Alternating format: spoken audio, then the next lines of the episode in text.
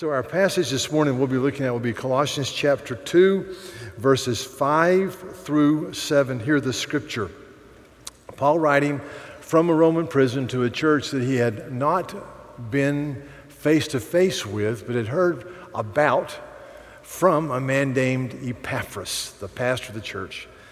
He says, For, for though I am absent in body, yet I am with you in spirit, rejoicing to see your good order and the firmness of your faith in Christ. Therefore, as you have received Christ Jesus the Lord,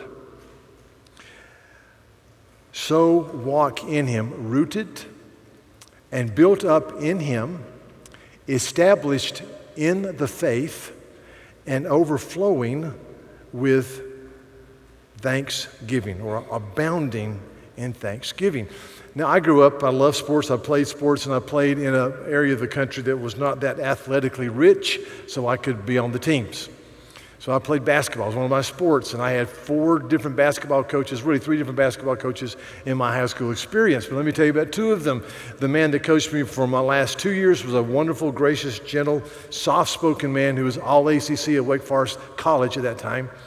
And, uh, but, but when you would make a mistake, you thought, uh, he would take you out of the game and send you to the end of the bench to sit next to the manager in the water cooler. And you'd look at your contemporary and say, What, what, what did I do? They I, I don't know. He never corrected it. It was always so. So when you have a coach that's ready to always jerk you out of the game, you play with a little bit of shyness. You're you're timid. You're you're not going for it. You're not diving where you might miss uh, the ball and then your man break free. So so conversely, another man who coached me, and he pulled me in his office about four games into the season because we weren't very good. And he said, Buster, I want, I want you to know that, that you're the guy I want to go to. You're my go to guy. And I will never, ever take you out of the game unless you do something that I've asked you not to do. So just let it go. Just, just play with abandon. And when you have a coach like that, you play with freedom and joy, and you're just going for it, and it's just so much fun. See, there is great comfort in true security. There's, there's great comfort in, in true security. I think of marriage. Marriage, we believe, is a covenant between one man and one woman for life. And it can only be broken, we're going to see in a, in a second, according to the scripture, we believe by adultery or desertion where there's no reconciliation. And as you understand that, there's security in that. In Matthew chapter 19, the disciples were asking Christ some questions about marriage, and they said, Well, what about leaving your wife? Because in the Old Testament, uh, you could leave your wife for any indecency. And any indecency was a broadly defined term. You could just say in the village square, I divorce you, I divorce you, I divorce you, and it was over. And Jesus says, You know, Moses gave you the certificate of divorce to slow down the process. Because he said, the Father's will is that there's one man and one woman who are joined together. And then he says this I say to you that whoever divorces his wife, except for sexual immorality, and marries another, commits adultery. And then the disciples came back with this response. These very, very uh, astute men who've walked with Jesus now and have heard his teachings, and that they are our spiritual mentors. This is what these guys say. We show that they're really dull. Then the disciples said, Well, if that's the case of a man and his wife, then maybe it's better to not even get married. He said, Wow, this is a totally new teaching. But what he's, what he's saying is that, is that he's taking marriage and saying this there is security that is advantageous when you're married and you're married in the Lord and you walk with each other. I have uh, some, a couple I respect and love very much, and I was with them a few months ago, and the husband came downstairs, and he was disheveled and uh, kind of stumbling around, and his wife was making breakfast, and she looked up and she said, This, she said, You are a mess. And they laughed. And then she said under breath, not thinking I could hear her, but you are my mess. I thought, yeah, yeah. And really, in marriage, you say that sometimes in laughter, but sometimes through tears. you know, you're my mess. But, but there's security in that because you, you stand beside each other. There's also, uh, marriage is a reflection of the love that Jesus has for his church. And, and so, for example, in Hebrews 13, it says this, verses 5 and 6, it says, uh, Keep your life free from the love of money and be content with what you have. And You say, well, okay, the next verse kind of explains it. For he has said, I will never leave you nor forsake you. So he can confidently say, The Lord is my helper. I will not fear what can man do to me. In other words, what, what, what breaks the, the grip of wanting more and more in your life? Where you're mesmerized with the God who never forsakes you and never leaves you and who loves you with an everlasting love, which is the, the summum bonum, the highest goodness of the soul. There is, there is great confidence and joy in security. The next two passages are passages that are loved and well known and, and affirmed throughout Christendom. This is Romans chapter 8, verse 31. Listen. Well, what shall we say to these things? God's work in our life. If God is for us, who can be against us? He who did not spare his own son, but gave him up for us all, will he not also, along with Christ, graciously give us all things? Who shall bring any charge against God's elect? It is God who justifies. Who is to condemn? Christ Jesus is the one who died, more than that, who was raised, and who is at the right hand of God, who indeed is interceding for us. Therefore, nothing can separate us from the love of God. He says, you know, what can separate us from the love of God? Paul says, well, who judges? Well, Christ is the judge, but Christ died for you. Christ rose from the grave for his church, and Christ is praying for his church. Confidence. There's great security in confidence. It's a, it's, a, it's a glorious thing. And then in John chapter 10, these words Christ says, My sheep hear my voice, and I know them, and they follow me. I give them eternal life, and they will never perish, and no one can snatch them out of my hand. My Father, who has given them to me, is greater than all, and no one is able to snatch them out of my Father's hand. Wow. Jesus says, first of all, my sheep hear my voice and they follow me, and as they follow me, the sign of our salvation, no one can ever snatch them from the Father's hand or from my hand.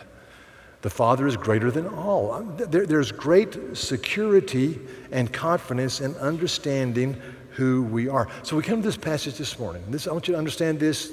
Please hear this. Paul says, just as you've received Christ Jesus the Lord, continue to walk in Him. Then he says this rooted in Him, built up in Him, established in the faith. A little technical.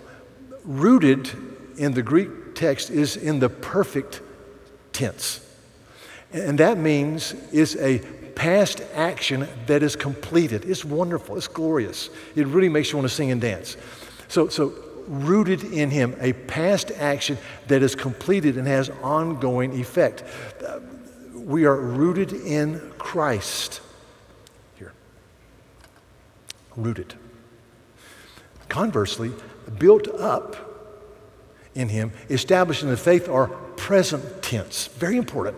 So I am rooted in Christ. Nothing can touch the rootedness I have in Jesus. I'm loved with an everlasting love as a believer. I'm carried by the Holy Spirit. I will see the Lord face to face. I am rooted in Christ. It is, and security is a glorious thing. And, and, that's why in this book, Paul's writing to this small church in this monolithic city, surrounded by all types of heresies, and he says, Church, rejoice.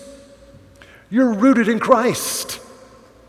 You're His. You belong to Him. Now, now, now that you understand that you're rooted, be built up, be established, and overflow with thanksgiving. But, but always make the reference point I am rooted in Christ. Contemplate the greatness of Christ. Contemplate the fact that He loves us with an everlasting love. You know, there, there's, there's nothing that would bring sorrow to my soul more than thinking, well, maybe the Lord is going to change His mind about loving me. maybe the Lord loves me today and won't love me tomorrow. Some people teach that. It's not biblical. The, the joy, part of the joy of our salvation is we're rooted in Him. And, that's why in this book, Paul is saying, understand the glory of Christ. Here, here, here are these verses. Verse 2 of chapter 1, you're in Christ. Verse 4, you have faith in Christ. Verse 14, Christ in whom we have redemption, the forgiveness of our sins in Christ. Verse 16, chapter 1, by Christ all things were created in heaven and on earth. Verse 19, in Christ all the fullness of God was pleased to dwell. Behold the greatness of Christ. Verse 27, chapter 1, the mystery that has now been revealed is Christ in you, the hope of glory. Christ chapter 2, verse 5, in whom are hidden all the treasures of wisdom and knowledge. So, so, so Paul, in talking to this church that's surrounded by these issues, says, Behold the glory of Christ. There's a confession of faith called the Belgic Confession of Faith, written first in 1567. It has 31 articles. Let me just read this. This is so good. Uh, the question is, is, what do we believe about the incarnation of Jesus Christ? God became a man. There's two paragraphs. Let me read it. It's, it's just, I'm, I'm wow. We confess that God fulfilled the promise made to the early fathers by the mouth of the holy prophets when he sent the only and eternal Son of God into the world at the time appointed. The Son took on the form of a slave. He was made in human form, truly assuming a real human nature with all of its weaknesses except for sin, being conceived in the womb of the Blessed Virgin Mary by the power of the Holy Spirit without male participation. And Christ not only assumed human nature as far as the body is concerned, but also a real human soul in order to be a real human being. For since the soul had been lost as well as the body, Christ had to assume them both to save them both together. Therefore, we confess that Christ shared the very flesh and blood of children, being the fruit of the loins of David according to the flesh, descended from David according to the flesh, the fruit of the womb of the Virgin Mary, born of a woman, the seed of David, the root of Jesse, descended from the tribe of Judah, having descended from the Jews according to the flesh, descended from Abraham, having assumed descent from Abraham and Sarah, and was made like his brothers and sisters, yet without sin. Now read that. Behold the greatness of Christ. And so when Paul's trying to energize this church, he says, Behold the greatness of Christ, and you are rooted in Him. And that's exciting. There's a book called Pilgrim's Progress, written by a guy named John Bunyan, who spent years in jail because he wouldn't quit preaching the gospel. Bunyan died about 1661, thereabouts, 1668. So it's, it's a story, a metaphorical journal, allegorical journal about a, a man on a pilgrimage in his faith. And so Pilgrim is taken to a place called the House of the Interpreter. And so the House of the Interpreter shows him some scenes about what his faith will be like in the future, in the present. And he goes in this big room, and the room is, is, is, has, has a wall down the middle, and they're standing on this side of the wall, and there's this big man taking copious amounts of water and throwing it on a fire. Boom. Boom. And yet the fire burned, brighter still. And Pilgrim says to his host, the interpreter, he says, I, I don't, I don't understand. And the interpreter says, Come around the wall. So he goes around the wall where you can see the, the man, but also on the other side of the wall, he sees a figure pouring oil on the fire. And the figure, he says, represents Jesus, who by the Holy Spirit continually builds and strengthens us. The man throwing water represents the devil. The devil seeks with all of his might to throw water on the fire of your faith, but because of the keeping, gracious, caring Lord Christ, your faith will thrive. That's a great picture. That in the midst of all that we are, Jesus, by his Spirit, guards us. And so, listen, you are rooted in Christ. And that's what Paul says. I, I, celebrate, I rejoice to see, I rejoice to see your good order and the firmness of your faith in Christ. So I, I'm rooted in Him. I'm His. If you've come to Him by faith and you've trusted Him, if you've repented of your sins, eh, and you're trusting Christ today, you are rooted in Him. And as you're rooted, you remember and you press ahead. See, this is what Paul, Paul's trying to stir these people up. He says, remember, you're, you're rooted. Now, now, now, be built up and be established, present tense. And as you do that, you'll overflow with thanksgiving. It's, it's such a beautiful passage. But as you remember, you were glad. This week, I was remembering some things. This week was the 75th anniversary of the Battle of Midway. It's incre- just it's an incredible story. I'll tell to you real quick. The Battle of Midway was a naval battle in the Pacific Theater six months after Pearl Harbor. Six months after the American fleet was basically decimated at Pearl Harbor. And the nation went into deep grief and shock. And six months later, there's an admiral in charge of the Pacific Theater named Chester Nimitz, whose grandfather came over from Germany and was a Texas Ranger, and he was raised in the middle of Texas, wanted to go to West Point, but there wasn't a slot available, so he went to Annapolis, and became a four star admiral, Chester Nimitz. A wonderful man. And, and, so there was this guy named Joe Rochefort who, who was really a character, kind of out of step with everybody, but he was brilliant, brilliant mathematician. And he worked feverishly and he thought he had broken the secret Japanese code of communication in the, their Navy. And he said, I really believe that they're heading toward Midway to make a run around us and attack attack Hawaii again. And everybody said, they're not going to do that. We have no intel they're going to do that. And Nimitz struggled and he finally said, you know, I'm, I'm going to go with I'm going to go with this guy named Joe Rochefort. And, and so he sent out two aircraft carriers. That's all he had, oh, just two. And there's a third called the USS Yorktown that was dry docked. And Nimitz goes down to where they're working on the Yorktown. And he says to the guy in charge, How long will it be before the Yorktown can go out with these other two aircraft carriers? And the guy said, Oh, Admiral, it's going to be, it's going to be three months. And he says, You have three days. You have 72 hours. And he said, Aye, aye, sir. And thousands of men descended on the Yorktown and made it quasi battle worthy. And so the Yorktown limped out and joined the two other aircraft carrier. The Japanese had four aircraft carrier, many more battleships, a much larger navy, but we had the element of surprise. And so they steamed around Midway and they met in June of 1942. And in an incredible experience, all four Japanese aircraft carriers were either sunk or destroyed. And the Battle of Midway, we know now, was the turning point of the war in the Pacific. Because from that point forward, the Japanese could never fight an offensive battle. They were just in a defensive posture. And we, that was the turning point of the war. And so I, I was remembering this week about, about our country and about the 460,000 men and women who died in World War II from our country. And, and it, and it com- compelled me to, to be glad and then to think, I, I want to guard the freedoms of this country. I want to be part of a solution that we embrace the greatness of what we've been called to. In the same way, when you understand your rootedness in Christ, church, that what Christ has done for you and, and who He is, it, it leads to worship and it leads to a desire to press ahead. I think of the, the call of Ephesians chapter 4, where it says this in verse 11 and following.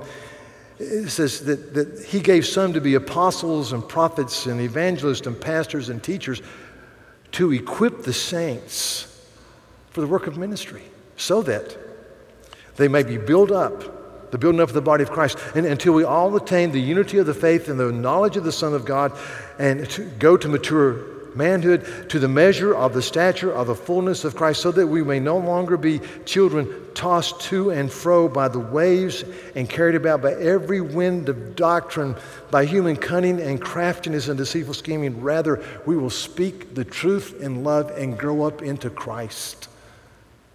And so I, I, I remember. I remember I'm rooted. I remember what Christ has done for me. I am worshipful. I'm glad, and I want to press ahead. Please understand this. The Christian faith from the Bible, the gospel, is the only religion in the world that believes our standing is based upon what someone else has done for us. Now you hear that and you go, well, yeah, no, no, hear that. Our standing before the triune God in the courtroom of heaven is based upon what Christ did for us on the cross. No other religion has that. For example, our, Muslim friends are this month experiencing Ramadan. Ramadan is one of the main pillars of the, of the Muslim faith. It's, it's a 30 day or so fast. And this is what they do. They, they eat in the morning, and then from sunrise to sunset, they're not supposed to drink or eat for 30 days. So I, I checked, checked it out. In, in northern Morocco today, the sun rises at 5.15 and sets at 7.45 so from 5.15 they'll get up and eat before 5.15 then they'll don't eat this don't drink in the desert. That's pretty tough. Don't eat and then they'll eat at 7.45 eat a really lavish meal. And i thought you know if, if i was a muslim during ramadan i would move to southern chile way down there where there's three hours of sunlight you know and I, you know, I can do that for three hours. I can go that through. Sometimes I'm sitting with people and they'll say, I'll say, you know, uh, not to make fun of vegetarians, but I'll, I'll be ready to supper. And I've said, you know, I, have I've been a vegetarian, but I, I think I need to, to, not be a vegetarian. now. Oh, how long have you been a vegetarian? Since breakfast. You know, oh, wow. So, I mean, I can be a vegetarian for one meal, that type of thing. So I can fast for four. But that, that's a pretty amazing. But the reason they do Ramadan, though, is to earn favor with Allah. That's it. And so at the end of their days, a Muslim says, hopefully my good deeds will outweigh my bad deeds and I may make it into heaven. It's all about me. Or, or if you're a Hindu, there's a festival in Hinduism called Thaipusam where you make a deal with the God, and if it comes through, you go through this, or you go through this to make a deal with the God. It can be retroactive or prospective. And anyway, so, so you, you, you take fish hooks and you plunge it into your skin and you put it in your back and you have a, sometimes a, a, rod through your jaw and you're drugged up and you dance and you twirl and they chant and you do it to earn the favor of a Hindu god. If you go to Thailand today or India in a Buddhistic era, area, Japan, South Korea, um, China, and, and you, will see uh, businessmen who've been very successful at the when they think they're closing on the end of their life they'll renounce everything and they'll go into a buddhist monk order and they'll go out every day in a saffron robe with a tin plate begging for rice to earn the favor of the god as they define him so that in the next migration They'll come back in a higher life form or, or be absorbed into the universe. It's all about what they can do. I'm reading a fascinating book about the American West, and there was an American uh, chieftain from the Sioux Nation named Red Cloud. And here's a painting of Red Cloud. And Red Cloud was a warrior par excellence. But Red Cloud in the Sioux Nation, if you um, are born from a disreputable home, you have to go through all types of gymnastics and hurdles to be accepted by the tribe. And his dad was an alcoholic. And so Red Cloud's dad died when he was just a child, and he was always called Red Cloud, the son of blank, who was an alcoholic. And so Red Cloud, to prove his mettle, had to go through all of these war parties and all these raids, and he was an incredible man, became the leader of the Sioux Nation. But in his, in his mid 20s, to show that he was deathly serious about everything, they had this ceremony where you would, as to earn the favor of the Great Spirit and to hear from the Great Spirit, uh, you would go through this several days of trance, and then at the end, you would uh, take huge ropes and hooks and plunge them into your chest and into your back. And you'd dance around for 24 hours a, a pole. And then at the end of that time, either you threw yourself back, which would pull the hooks from your chest and your back and leave your flesh dangling at the pole, or your mentors would come back and forcefully pull you back. That's what they did. Red Cloud threw himself back, and his flesh was just hanging there.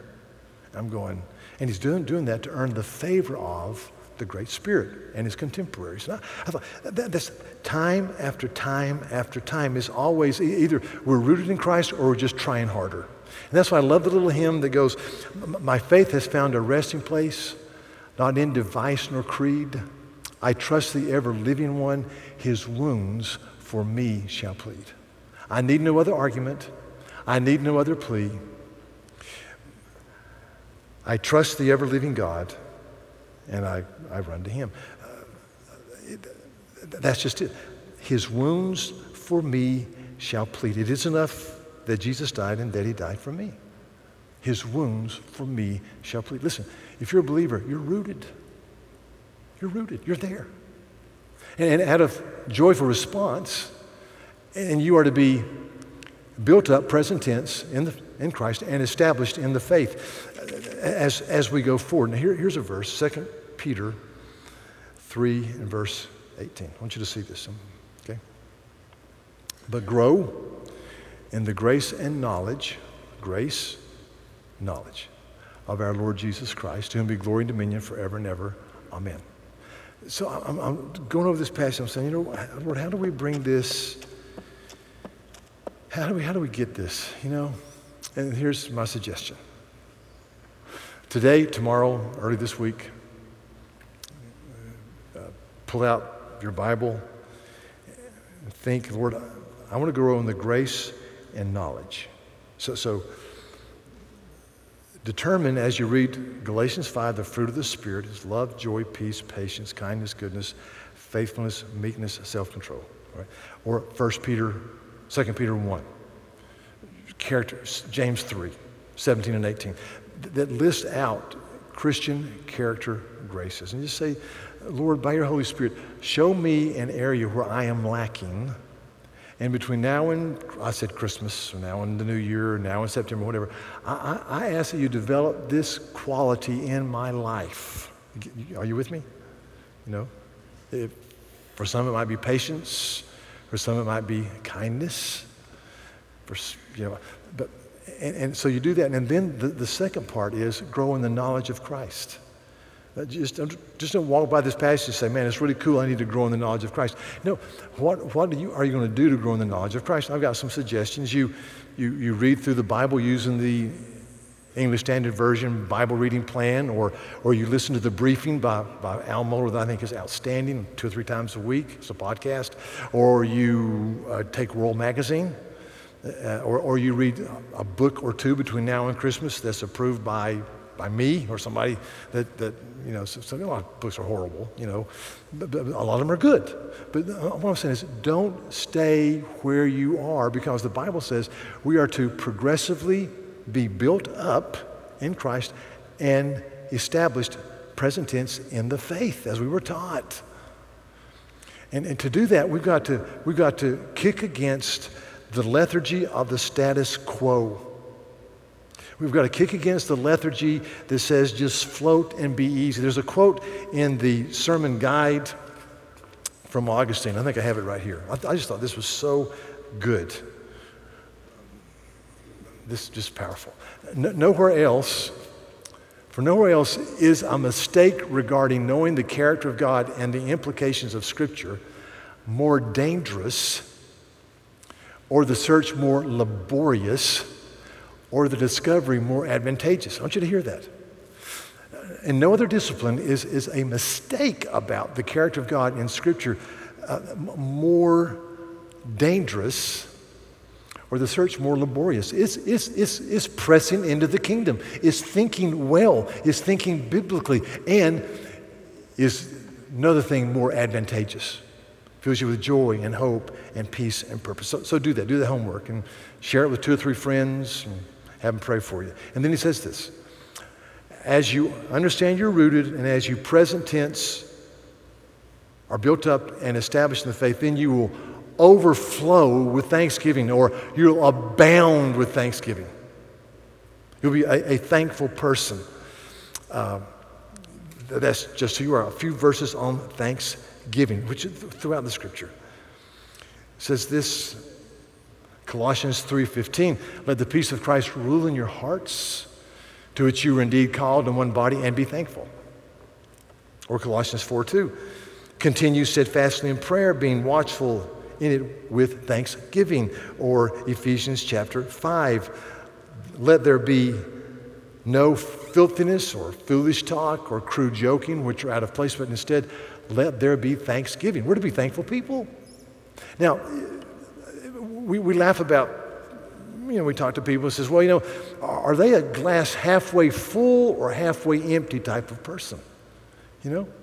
And I'm thinking, you know, if I really understand who I am in Christ and what He's done for me and what awaits for me in heaven, I'm a glass halfway full guy. And let me say this if you're a glass halfway empty person, don't say, you know, that's just who I am. I'm a, I'm a German. Germans are depressed. Or I'm from the upstate. Yeah, that's just, that's just who I am. We're upstate people are just kind of downcast. And, you know, no, no, call it what it is. You know what it is? It's sin. It's sin. Say, Lord, forgive me for not being thankful. Forgive me for not being filled, overflowing with thanksgiving. See, I believe that thanksgiving is, and I've, I've observed this for years, is learned from the scripture by the Holy Spirit. It is practiced and it becomes somewhat habitual. You're around people that are thankful. Amen, thanks. Not, not, not in a stupid, syrupy way, but a real earnest, godly way. I mean, you're going, well, that's encouraging to be around them. See, if I understand, do you ever stop and say, why has God been so good to me? Why has God let me be born in this country of incredible opportunity? Why, when I was dead in sin, why did God breathe life into me? I wasn't seeking God. Well, you say, well, I was really seeking God and I found him. No, he found you. He found you. Let's be honest. Why has God had mercy on me time after time after time after time? Behold the goodness of God. Be thankful. Rooted, built up, present tense, established, overflowing with thanksgiving. There's so many people here that are just thankful people. Thankful people. So I observe death days of some of my heroes. And uh, this week was the death date of William Carey, who died in 1834. He, William Carey is the father of modern day missions. No education to speak of. He wanted to be a agricultural worker, but he had some issues with skin rashes when he was exposed to the sun too much. And so he became a cobbler and fixed shoes. And while he was fixing shoes, he met a young guy named Peter Warr, who told him about Christ and took him to church and prayed for him and loved him. And William Carey became a believer. And William Carey felt called of God to take the gospel out. And so he left England in 1791. Yeah, 1791. Uh, went to India, lived in a place called, in the area of Calcutta. Calcutta is incredibly hot, incredibly humid, and a miserable place to live without air conditioning. Carey was there for 41 years and never came home. He buried two wives in India. He buried a son in India and a grandchild. He also translated the Bible into seven Indian languages, multiple dialects. This, this guy who did, had no education.